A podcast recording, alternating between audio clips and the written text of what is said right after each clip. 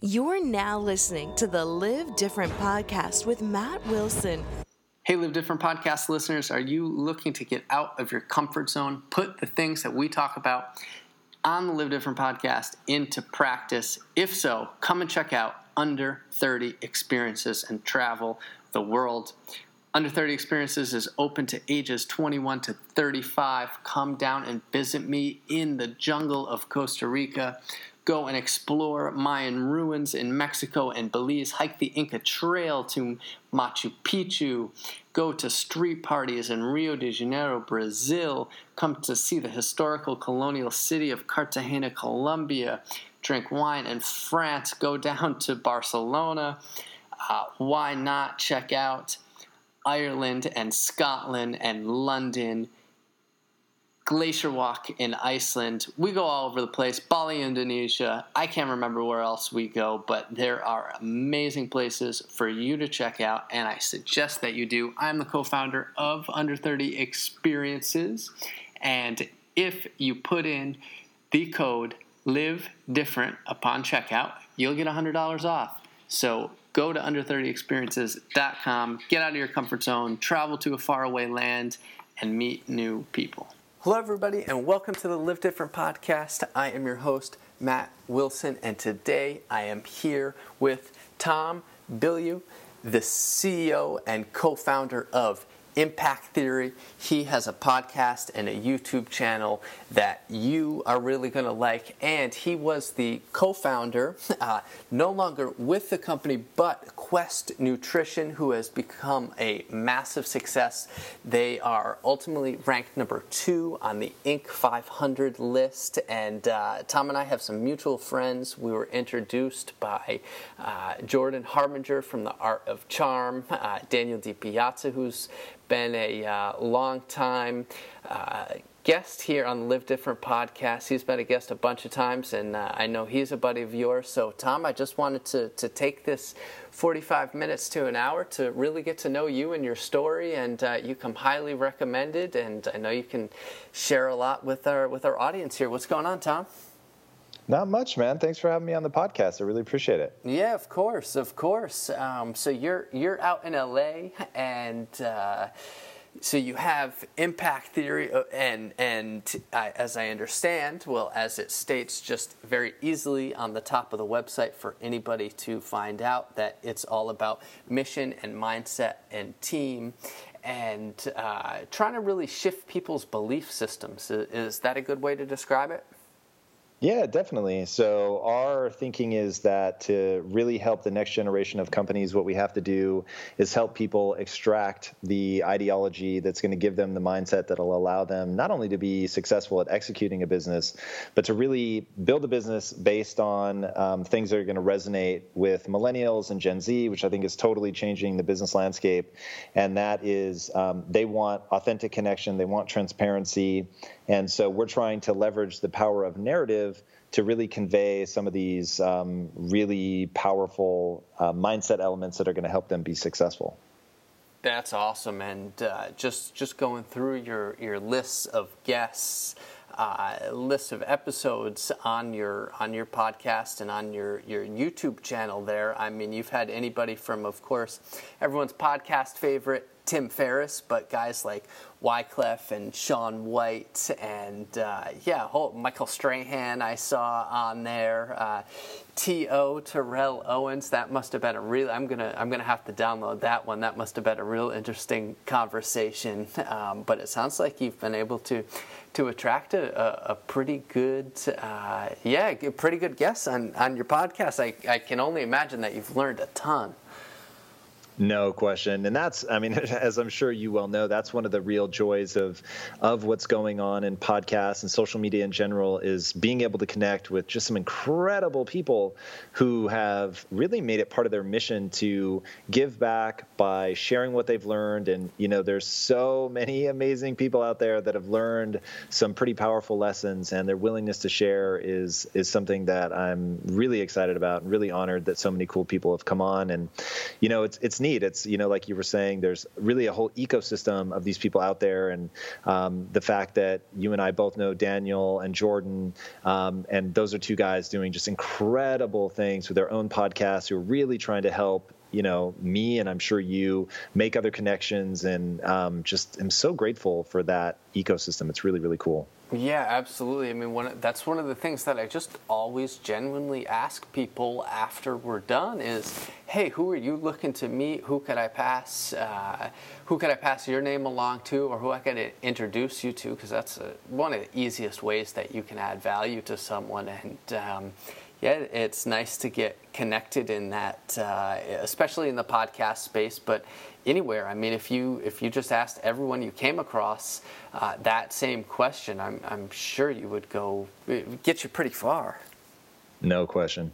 Yeah. Um, so, so Tom, uh, I wanted to ask you a little bit more about your story and familiarize our listeners who might not be so familiar with your work. But can you take uh, take us through a little bit your your Quest Nutrition days and uh, then what you're and then yeah into what you're doing now exactly? Yeah, definitely. So I've had maybe an atypical uh, trajectory. And about 15 years ago, I was hired by the guys who would end up becoming my business partners as a copywriter. And they were launching a technology company. And they met me and had heard some of my ideas on how to take marketing and influence buying behavior. And they said, hey, look, you know, you're coming to the world right now with your hand out. You really need to come. Um, and learn the ways of an entrepreneur so that you can control the resources. And in controlling the resources, you can really control your own destiny. And so come be a copywriter with us. And don't think of yourself as a copywriter, though. Really see the opportunities to grow within the company. You can have any job in the company that you want. You just have to become the right person for that role. And I was just young enough and maybe just dumb enough to take them seriously. And so I dove in and really um, put myself to the task of learning as many new skills as I could, becoming invaluable, learning how to actually execute and move my way up in the company. And by the time we sold that company, um, I had made myself a partner purely through sweat equity. Um, had 10% ownership and uh, had made myself the chief marketing officer of that company. And then we exited that, and we were thinking of you know what was going to be the next thing. And for three very different reasons, that ended up being nutrition. And you know we had this crazy vision for what we could found, and so we um, founded Quest Nutrition. And the way that we came about that, and, and I've often joked about this, was Quest was really born out of misery, and it was a reaction to me uh, about a year and a half, two years before we ended up selling the company. I went to the guy guys and I said, look, I, I quit. I can't do this anymore. Chasing money is just totally um, soul destroying. It sucked. And I did not want to keep doing it. And I, at that point, you know, my whole life I'd been chasing money and really wanted to get wealthy. And that was like my driving force. And just realized, you know, I'm making more money than I've ever made and I'm completely miserable. And so there's got to be a better way. And so I was going to, you know, leave and pursue my passion. And, you know, whether I made money at it or not was totally irrelevant to me. I just really, really wanted to be connected to something that made me feel alive. What about making money made you miserable? I know that must be a tough question, or maybe it's an easy one. I don't know. Yeah, no, it's actually really easy. And I think that at the end of the day, the human animal is just designed to um, master skills, follow their passion, connect with people, add value. I mean, those are things that are really ingrained in us. And so I was mastering skills, and that was awesome. But I wasn't connecting with people. I wasn't really adding value. As a company, we weren't focused on you know creating something that was just amazing and changing people's lives. We were trying to create something that was good, that filled a niche in the market, and then be clever marketers and get people to buy it. But we weren't. It, you know, it was um, security software, so it wasn't something that we were passionate about. wasn't something that made me feel alive in any any grand way. And so I was just really looking to tap into something that made me feel alive, that made me feel like I was contributing. Um, and so, for three very different reasons, uh, my partners and I decided that we were going to go into nutrition. And from my perspective, what got me excited about that was I grew up in a morbidly obese family, and I wanted to help. And I wanted to see my mom and my sister happy. And I knew that um, until we could get them into a positive relationship with food and get them um, feeling better about themselves, that you know we were never going to win. So there's a great quote, often attributed to Mother Teresa, though I can't track down if she's the one that actually said it.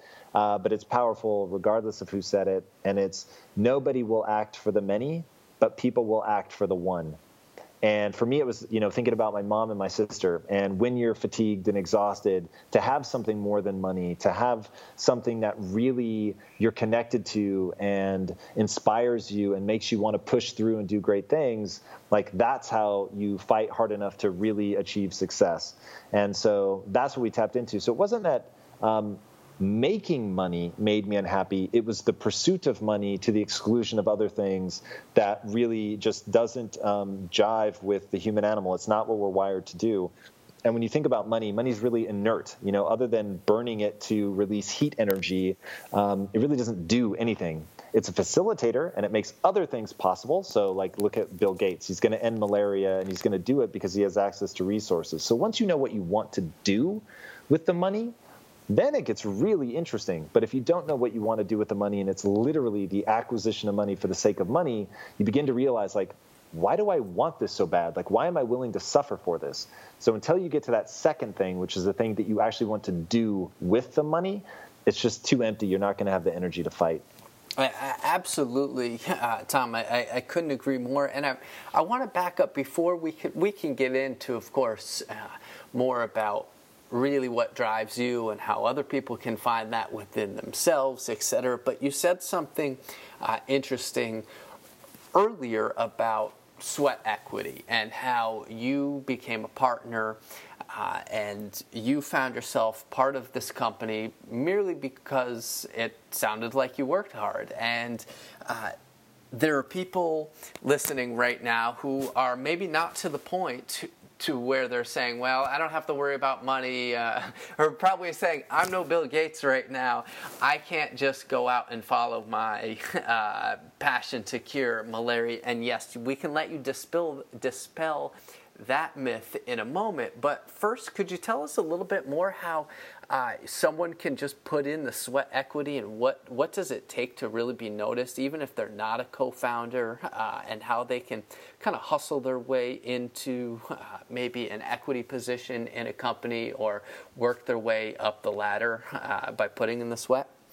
Yeah, of course, man. So there's a great book by Seth Godin called Linchpin, and it talks about what it means to really get great at executing and to, in any work environment, really stand out from the crowd and what it means to be um, truly great at something. And at the end of the day, like that's the name of the game. The name of the game is is outperforming, and it's something that you know a lot of people uh, aren't necessarily comfortable with.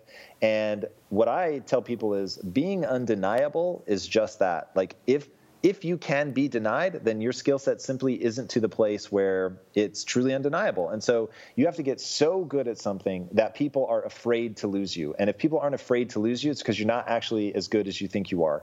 And so, you know, think about Michael Jordan. At one point in his career, Michael Jordan was punching his teammates in the face and yet was still like, no one's going to fire him, right? Because Michael Jordan, his level of performance was was just so undeniable. And so you want to be playing at that level. You want to be striving towards that. You want to be getting so good that the results speak for themselves. And, and that's the name of the game. And, and Seth Godin goes into great detail about how to pull that off and how you have to think and change your mindset in order to get to that place um, in the book Linchpin. So I highly recommend that people read that. Um, and that's what I tried to do. I tried to get actually good. I tried to get to a place where there was holes in the company, nobody was filling them, and I wanted to acquire the skill set that was needed to execute and really fill those holes in, in a way that was truly exceptional. And then it can't be denied that um, my partners were the kind of guys that were open to that. And, you know, if, if equity is, is the name of your game, then you want to make sure um, that you're looking at a startup you know there are some big companies that that offer equity it's by the time you get established though the equity that you're going to get a hold of is is more or less token equity but to really like get some equity in a company without investing it's going to be taking a risk on something. It's going to be starting with a company before they've got any traction, before they've proven anything, and believing in something and going in, you know, when they're tiny, when you can get their attention, when you're working side by side with the founders, and go in and, and just crush it day after day after day for years and years and years. And you know that's one of the the parts of the story that's hard for me to convey to people is just how long I was working before I had earned equity. And I didn't ask for raises. And I think at one point there was like a five year stretch where I was making the same amount of money, and I just I just never even asked because that wasn't my goal. My goal was to get equity in the company. And I remember when they finally did give me a raise, they said we're literally embarrassed that um, it's been this long. But for me, it was like whether I get you know a bump now or a year from now or two years from now is irrelevant. That's not the play. And so it's understanding what your goals are and then acting in accordance with that. I wanted them to be embarrassed. I wanted them to think oh my god like this guy has delivered so much more value than anybody else for such an extended period of time never coming with his hand out always just over delivering. Then then there was a chance for that. And and they had said from the beginning you know look if you if you deliver that kind of extraordinary exceptional value there is a chance.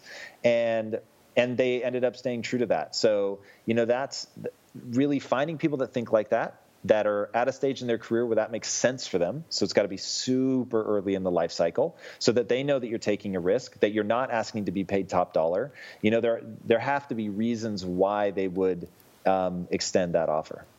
No, I and I've I've read Linchpin and I've recommended it actually to a, a few of uh, my key employees, and they have uh, become indispensable. So uh, that's great advice there. And now I want to let you uh, dispel that myth. I'm sure people have said to you in the past, "Oh, cool, Tom, you want to go out and uh, you know do this altruistic thing." Well, what if I didn't start a bajillion dollar company? How do you react when people say that to you?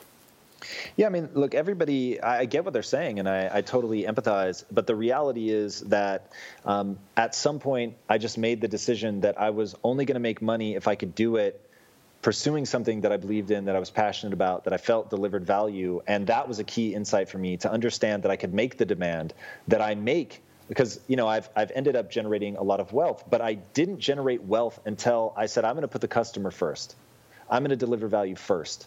I'm going to try to make this relationship between company and customer disproportionate value creation so that they have this sense of, I can't believe they're willing to sell me this product at this price and, and give me all this ecosystem value. So it's not just the product, it's the whole ecosystem of support um, that we are offering to people, free content. I mean, we were doing free content before that was like a thing, before people understood that content marketing is really the way in this day and age. We were doing it just because we wanted to deliver value. I didn't want you to um, feel like we were trying to sell you. I wanted you to see like, hey, we're going to create recipes and we're going to create how-to um, videos and we're going to do educational stuff, all because we want you to be able to get more out of this relationship than you give.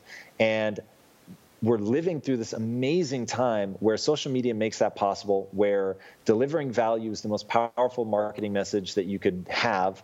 And so I get it, but at the end of the day, uh, any job because that hiding in that comment is the sense of well i can't i have bills to pay right? Totally respect that. And as um, did i and you know spent a very long time um, in that situation. But you only spend about 50% of your waking hours at your job. So that leaves the remaining 50% to do whatever you want. And that could be spend time with your family, that could be play video games, that could be travel, it could be work hard. And so it really comes down to what you want. And I don't place a value judgment. Like there, I am a horrific role model for parents.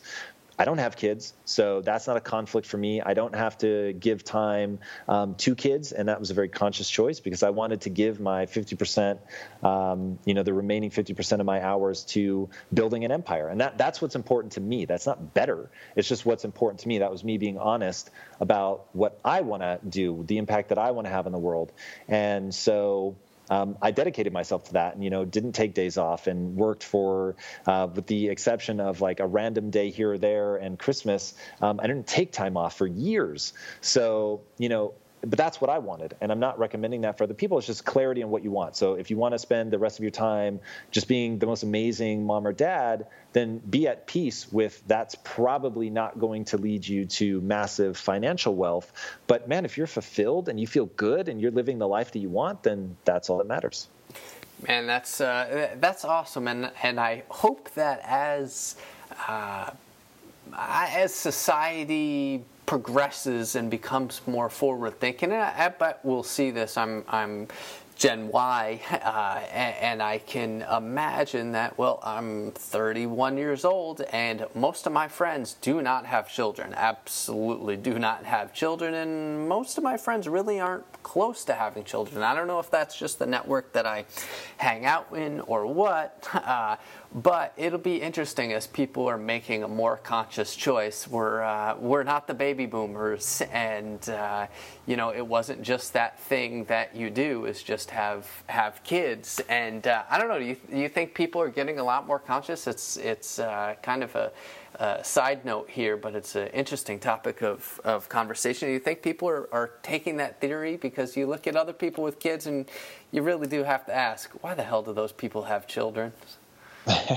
yeah, I mean, there's there's really a couple things going on. So there's two things that have a massive impact on birth rate, and those are when you educate women, birth rate declines, and when you have good health care, birth rate declines. So you put those together, and then generational differences and people realizing that there are so many other opportunities and having role models that aren't having kids, and so it becomes sort of a an increasing thing where you know the generation or two before you, where women have had tremendous education opportunities that were just unprecedented historically here in the U.S. And you know, you can still say that there's a lot of disparity, and I think over time we'll we'll get through that as well. But there's just been a lot more opportunities for women, um, both in education and in the workplace, and so they're finding fulfillment in things other than having children. And you know, children seems like, at least from my perspective, to be a very powerful path to fulfillment. And I think a lot of people get a ton of fulfillment out of that, and and that's really been the thing for me. That was a key part of my decision to not have kids. Was I really looked at it and said, I bet it's amazing.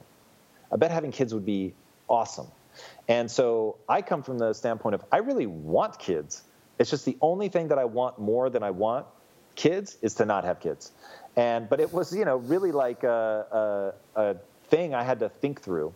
And so it comes down for me to fulfillment. And when people have other opportunities and other things that make them feel alive, they, you know, just some percentage of them choose that. And then that creates a generation of role models for the next generation who look at that and go, wow, like that person's doing amazing things. They seem very happy. Um, and they don't have kids. So it's not the only path. I think it's an incredibly amazing path. And I'm very grateful that some people are doing it.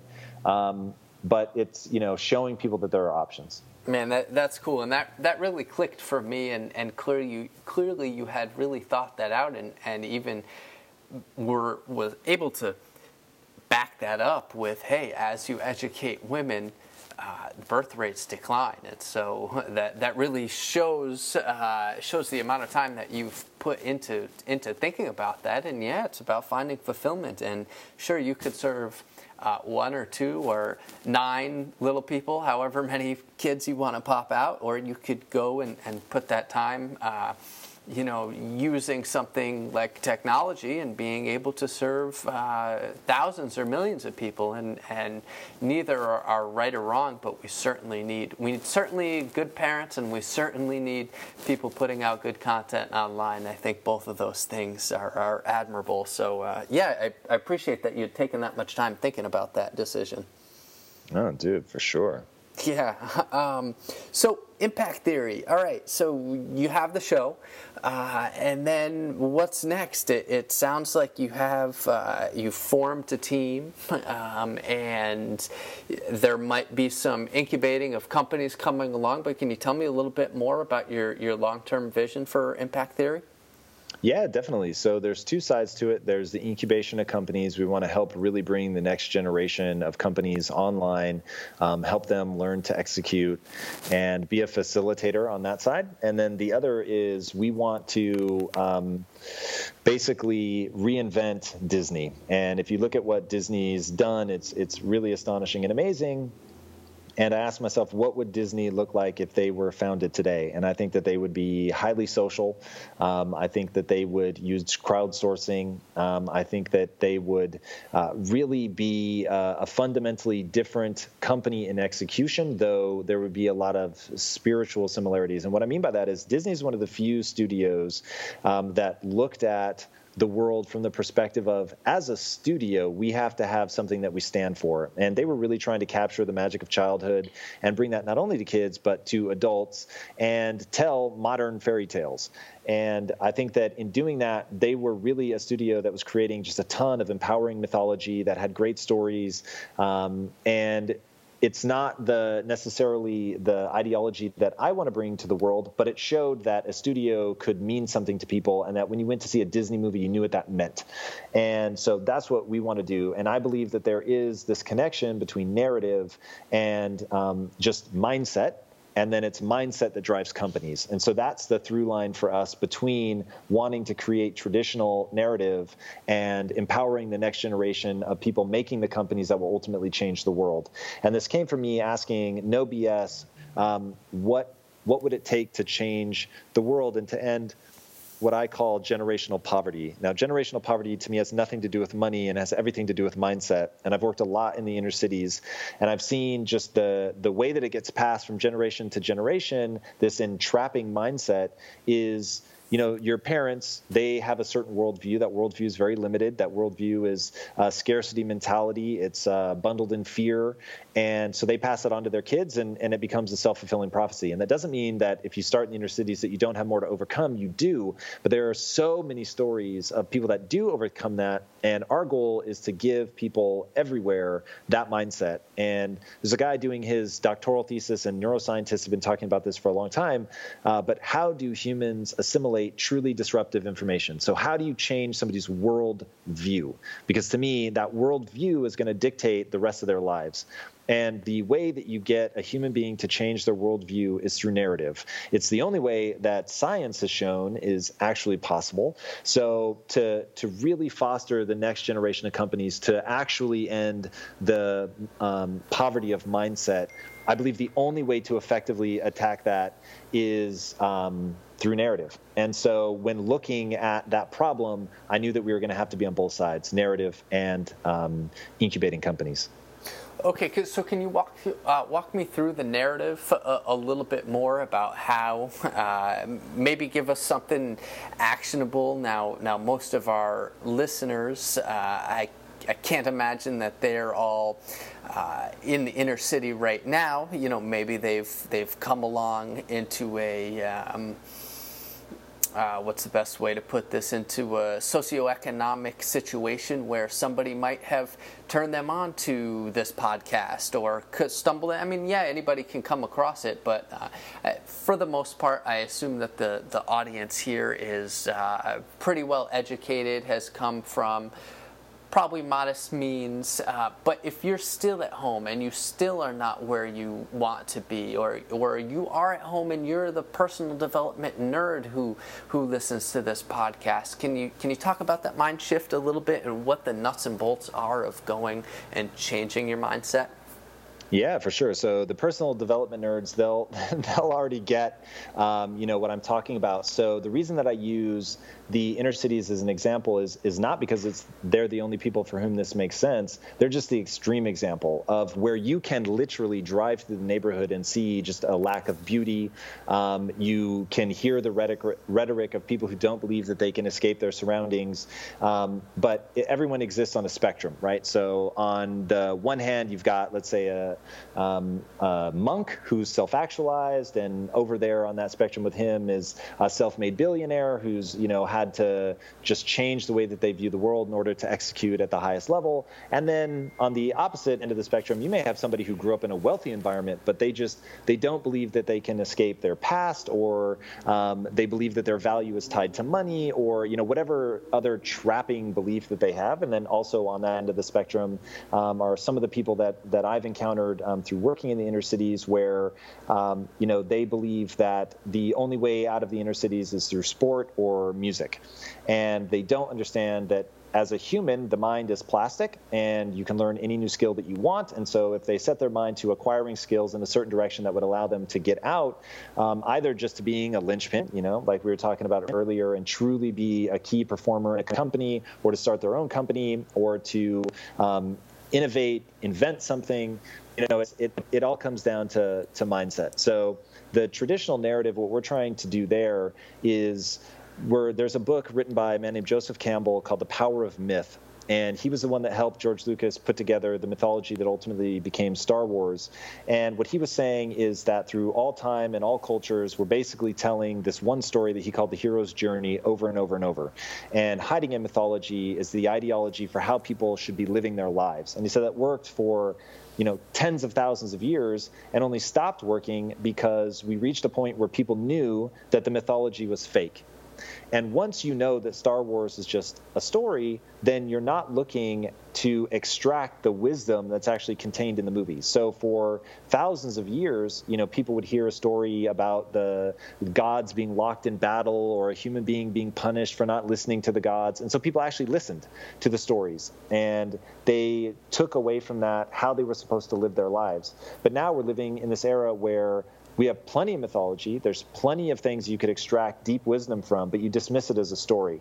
But now I think with the advent of social media, we can create this narrative that tells stories about you know going from a fixed mindset to a growth mindset, uh, which I'll call the new hero's journey, and then use social media to comment on that so people can see the information that they're meant to extract out of that, which I think is how you'll get an entire generation of people that are empowering themselves, that become the self improvement nerds that you were talking about, um, that really go on to to actually have the change in the world that we want. And you know, you only need look at technology and how rapidly it's changing our world to understand like we're living through a time of unprecedented change.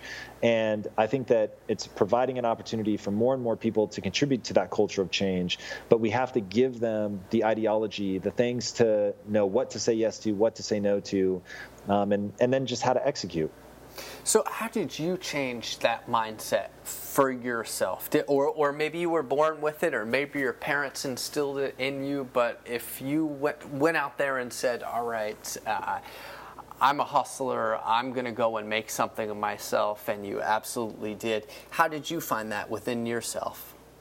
So uh, my, I definitely wasn't born with it. I am not a born entrepreneur. I wish I was. That looks so cool. Uh, but you know, I wasn't the kid with a lemonade stand.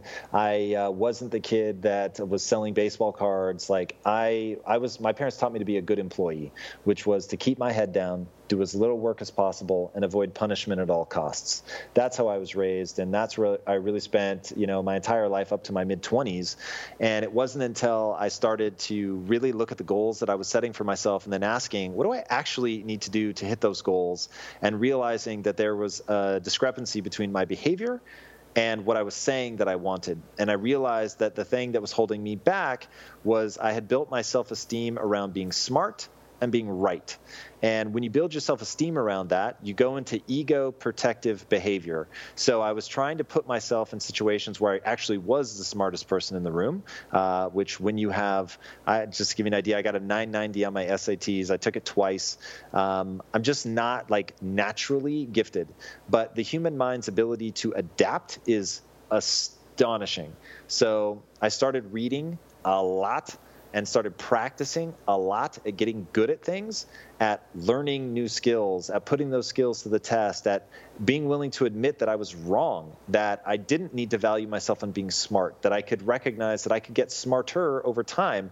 But to, to really get better at something, first you have to admit that you're bad at it so that you'll actually do the work. And so I just got really good at admitting the things that I wasn't good at and really staring nakedly at my inadequacies and being able to do that and then say, okay, I'm not going to freak out about this. It's okay to be bad at something. Uh, because I can get good at anything that I decide to put my mind to.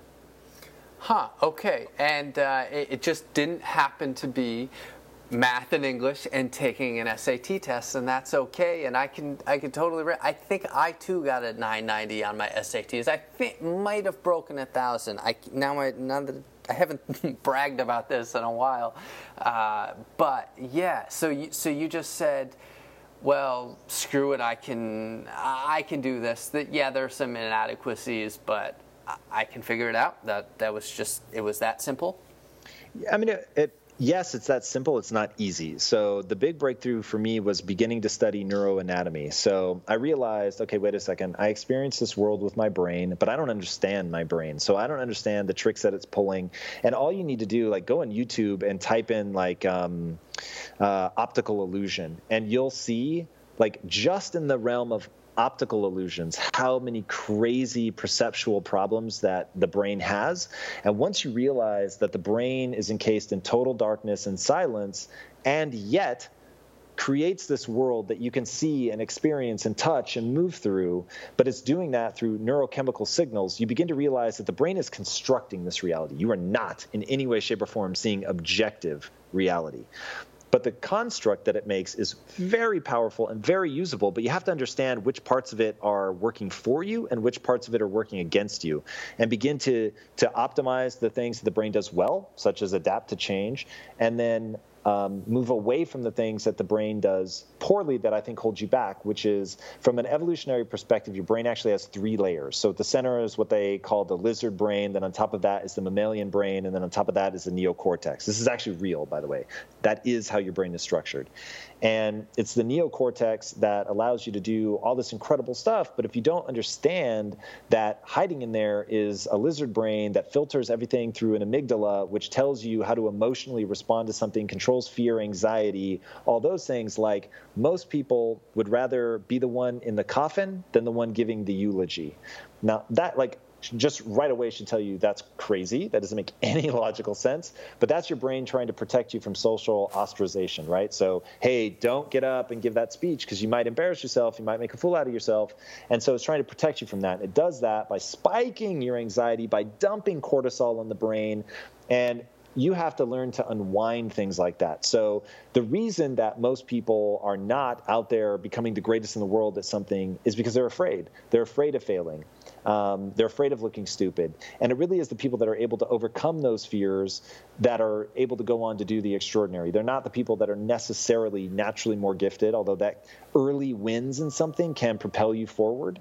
Um, but you don't need early wins to, to get great at, at something. And, you know, look how many, some absurd percent, like 30% of all self made billionaires are dyslexic. And, you know, one potential reason for that is they got ridiculed endlessly as kids. They thought they were stupid. And so they pushed so hard against that, were so hell bent to prove that they had value, that they end up overshooting the mark and doing something extraordinary. So you certainly don't have to start with a great hand in order to win. Yeah, absolutely. I mean, if you, I really like what you said at the very end about, all right, you you oftentimes uh, you said overshoot the mark. Is is that what you said? You um, yeah, yeah, and I mean that's what if you're what, there's another expression another way to look at it uh, something like aim for the uh, aim for the stars land on the moon. I, I know that sounds incredibly corny but there, there's another way to look at it is you know swing for the fences right? And okay hitting a double or triple is isn't so bad either. Um, that's that's the uh, converse of, of that. Is that correct yeah, and, and maybe it is a little corny, but I love it. So yeah, 100%. Yeah, no, I, I, I totally hear you, and um, I feel that okay, sure, I've been the always the born entrepreneur, I guess. Again, uh, sound sounds a little bit corny, but I actually did have the lemonade stand and the, the baseball cards, and I'd I'd probably sell you the same, uh, both at the same time when I was when I was eight years old, if I could. Um, but you know, there are uh, people out there who are saying, okay, um, well, well, I guess to back up a little bit, sure, you have that motivation, or you said, okay, screw it, but it wasn't. It wasn't easy. I had to put in the work, and and I too have gone through and tried to learn as much about neurology uh, and, and, my neuroscience as I possibly can, and what makes my brain work the best and just because I got some, you know, when I was 17 years old, I got a 990 or whatever on my SATs. Well, it doesn't really matter, but I wanted to ask you what your what your hacks were, uh, or or forget the term hacks because that often says that that means that's the short way about it.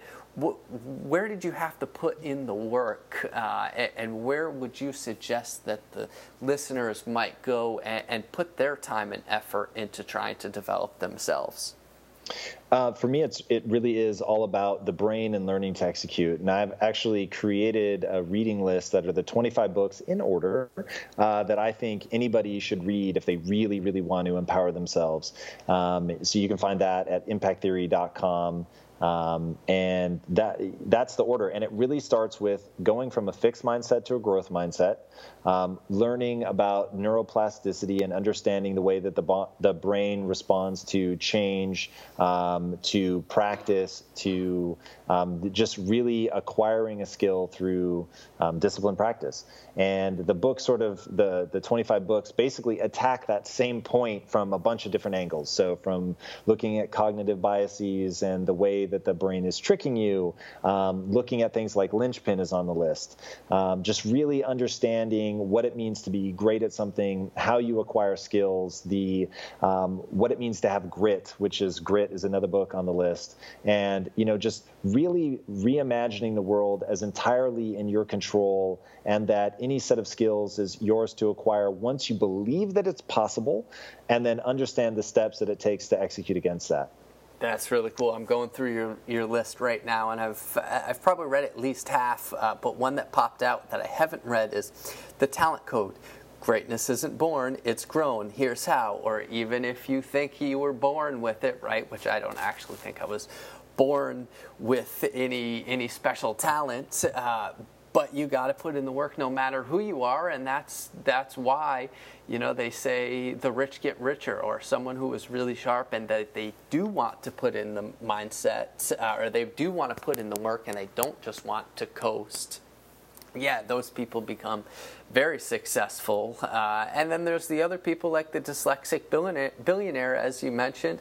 Okay, those per, uh, people were the were the immigrant op- entrepreneur types where they started with absolutely nothing and uh, they're the they're the huge overachievers um, but yeah you got to put in the work at the at the end of the day. Um, Tom so so you seem to be a, a, voracious leader or at least you've read these 25 books and uh, and gone gone over them probably with a fine tooth comb. Uh, but do you do any uh, physical practices. It looks like you're in good shape. I mean, you're a founder of a nutrition company, so do you uh, are you into into biohacking? And uh, I mean, you did found Quest Nutrition, so you're probably into nutrition as well. Tell me more about that stuff.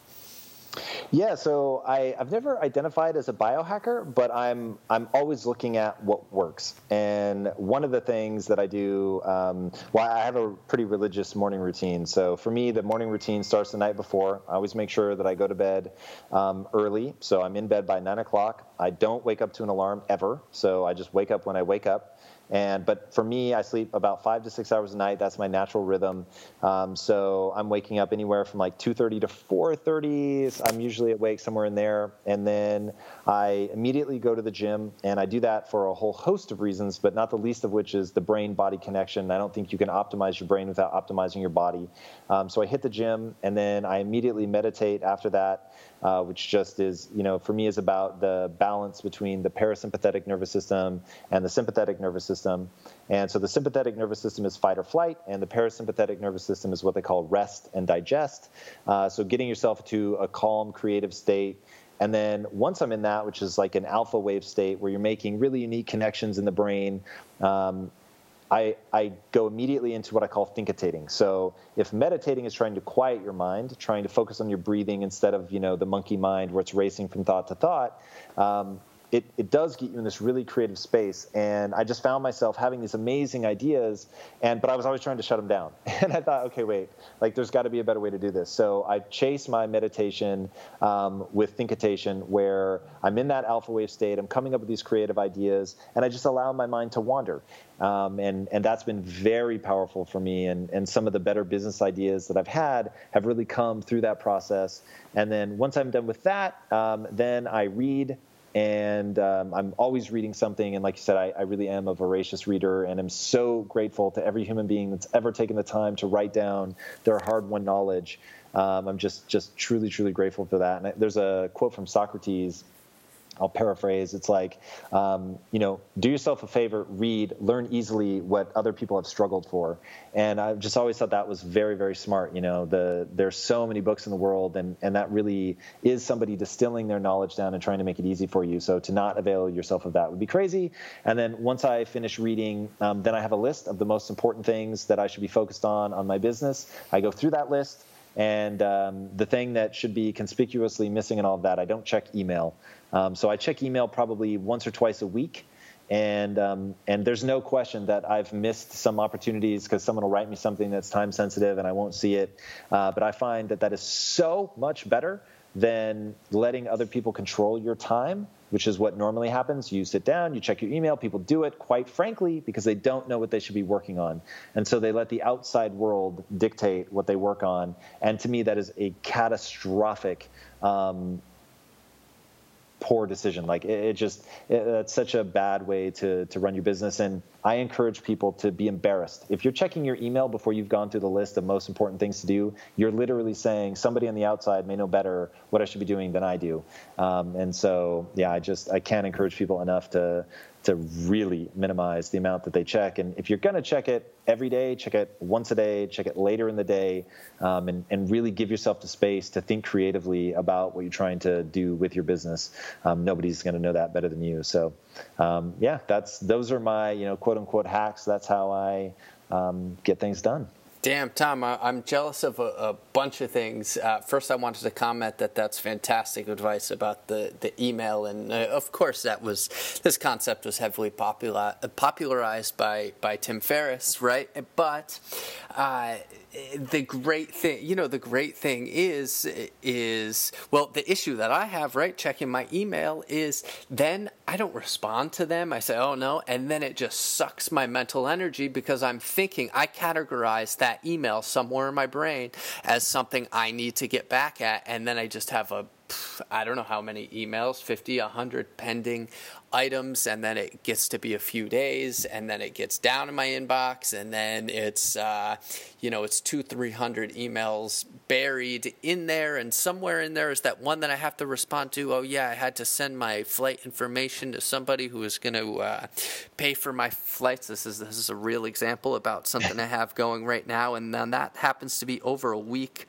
pending task a week old, and that's because I read this email probably at six o'clock in the morning at some point, and I, I really I try hard on that. Uh, but the other thing I was going to say is I'm very jealous about your own, your body only requiring a few hours to sleep. And did you say you wake up between two thirty and four thirty in the morning? Yeah, that's that's awesome if that works for you. Uh, I don't but actually know. That, yeah, go yeah, ahead. I, I go to bed early, early. So um, I go to bed at nine every night. Um, and so for me, I'm I'm still getting on average probably about six hours sleep a night. So it, I am very grateful that I don't need eight or nine hours. Um, but I prioritize sleep. And if I needed eight hours like last night, I just I I didn't sleep well. I woke up in the middle of the night, but I was in bed for like nine hours, which for me is just crazy town. But yeah, if that's what my body needs, then so be it. Uh, I always make that the priority. No, that's that's solid. Our our morning routines are uh, are, are fairly similar. Um, I try to get to bed as early as I can. Uh, not usually nine, but at least by 10 for sure. But I am an eight or nine hour sleeper. Actually, I'm an eight hour. And then, first thing I do is I stick my headphones in my ears and do my hour long meditation. And that usually, that's a, that is a long time in bed. Um, but that gets me set for the day. I'm not a morning uh, workout person, but I completely understand how well uh, that helps you with the meditation process. I mean, for people listening who, who don't know that yoga is actually the thing that was developed to quiet the body and quiet the mind before time for meditation. I mean, that's you're you're physically releasing that tension, uh, and that's you know that's what exercise does. Of course, yoga is a sequence of certain uh, asanas that certain movements in your body that are supposed to help you relax and and prepare for that, right? But uh, yeah, I I totally hear you on that also is a great way what you said about the parasympathetic nervous system then okay you were just all amped up. Now you're going to relax and uh, that's just a great recovery routine also and then that puts you into a really easily into that flow state. I, I love that. Daniel actually has a similar uh, morning routine to you. I'm pretty sure he works out in the morning and, and he does his writing in the morning. Uh, yeah so much to said about to be said about early mornings huh Mm, definitely for me, no question.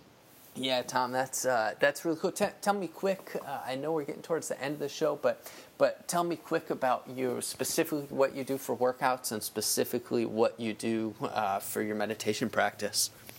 So I'm primarily a weights guy. Um, I will occasionally. I'm actually in a cycle right now where I'm doing some cardio, but for the most point or most part, um, I do weights. Um, I find that way more enjoyable. It's it's uh, that's purely why I do it. I hate cardio, uh, but I, it does require um, itself sometimes if I'm really trying to to get lean. So um, that's I balance that. Right now I'm in a push pull legs split. So um, it's a three day cycle that repeats. So one day I'm doing push muscle groups, the next day I do pull muscle groups, and then legs, and then repeat. Um, and then I'll follow that with cardio right now. Like I said, not always. Um, and then my meditation is what I call just breathe. So I got it from um, Mark Divine, who does SEAL Fit, and he's a former Navy SEAL and um, just a really simple box breathing technique that um, I modified to to feel more natural to me and to really help me get into that space. Um, so his technique is is four equal parts. So you've got the inhale, the hold, the exhale, the hold, and for him, all four parts are equal. And I found that that never felt quite right for me. Um, so I do um, a long inhale, a short hold, a fast exhale and a really long hold on the exhale, um, and and then just repeat. And um, I call it just breathe because when I find my mind wandering, I literally say in my head, just breathe, and I focus on the part of the breath cycle that I'm in to really optimize the quality of that. So if it's the inhale, to you know really do it low in the diaphragm and really feel that wonderful sensation of a full breath, um, and and then you know whatever part of the the cycle I'm on, I'm I'm focusing on making it as good as it can be and I find that that just quiets the thoughts in my mind because they're totally consumed with the breath. That's awesome. I got actually Mark Divine's uh, yoga book, uh, the Kokoro Yoga. This is, you know, yes, nice. something called Seal Foot, uh, Seal Fit. I got that for my dad. I think I got that for his birthday or for Christmas. Um, but I am also on a push pull legs, uh, push pull legs routine uh, at nice. the at the current moment. Um, but I was I was also going to note that I'm hiking the Inca Trail soon, so I'm going to have to start doing more cardio so I can be in shape with our our mm. travelers. Uh, it's yeah four days at at elevation, so I want to get in shape for that. But also, uh, they say that. Uh, cardio and sustained cardio, so long bike rides, long runs, this kind of thing is the very best way to actually, and, and really technically the only way to uh, regrow brain cells. Uh, br- brain cells r- will regrow, uh, but as far as I understand it, the best way for neurogenesis uh, is is through cardio, and uh, they have a there's a most recent study that I read is about rats that they tied wit, weights to and had them do interval training, and it wasn't going nearly as well uh, to regrow these these brain cells in the rats. So we'll see what the it, we'll see what the humans uh, studies come out, but uh, that's always in the back of my mind about making my brain as strong as possible through cardio. Mm, that's interesting. I, am not familiar with those studies, so that's uh, very fascinating. No, that's uh, yeah. Always like to bring that kind of stuff up as uh, yeah, pass it on to, to other people, and uh, I'll send you that article. There was a New York Times article about it too, and I can link that up in the in the show notes as as well. Um, but Tom, it sounded like you're you're doing a lot of cool stuff. Uh, to, tell me real quick about before I let you go. Tell uh, could you tell our listeners a little bit more about what you specifically do for nutrition? And I, I just want to note that um, you know everybody listening at home this is what Tom does, and Tom's a high performer, and that's cool, but it doesn't mean that you have to model yourself after Tom. Tom just said, hey, lifting weights is fun for me. That's what I like to do. And so that works for him and that keeps him in the gym at some god, ungodly hour in the morning. But find what works for you. I always like to, to make sure I say that.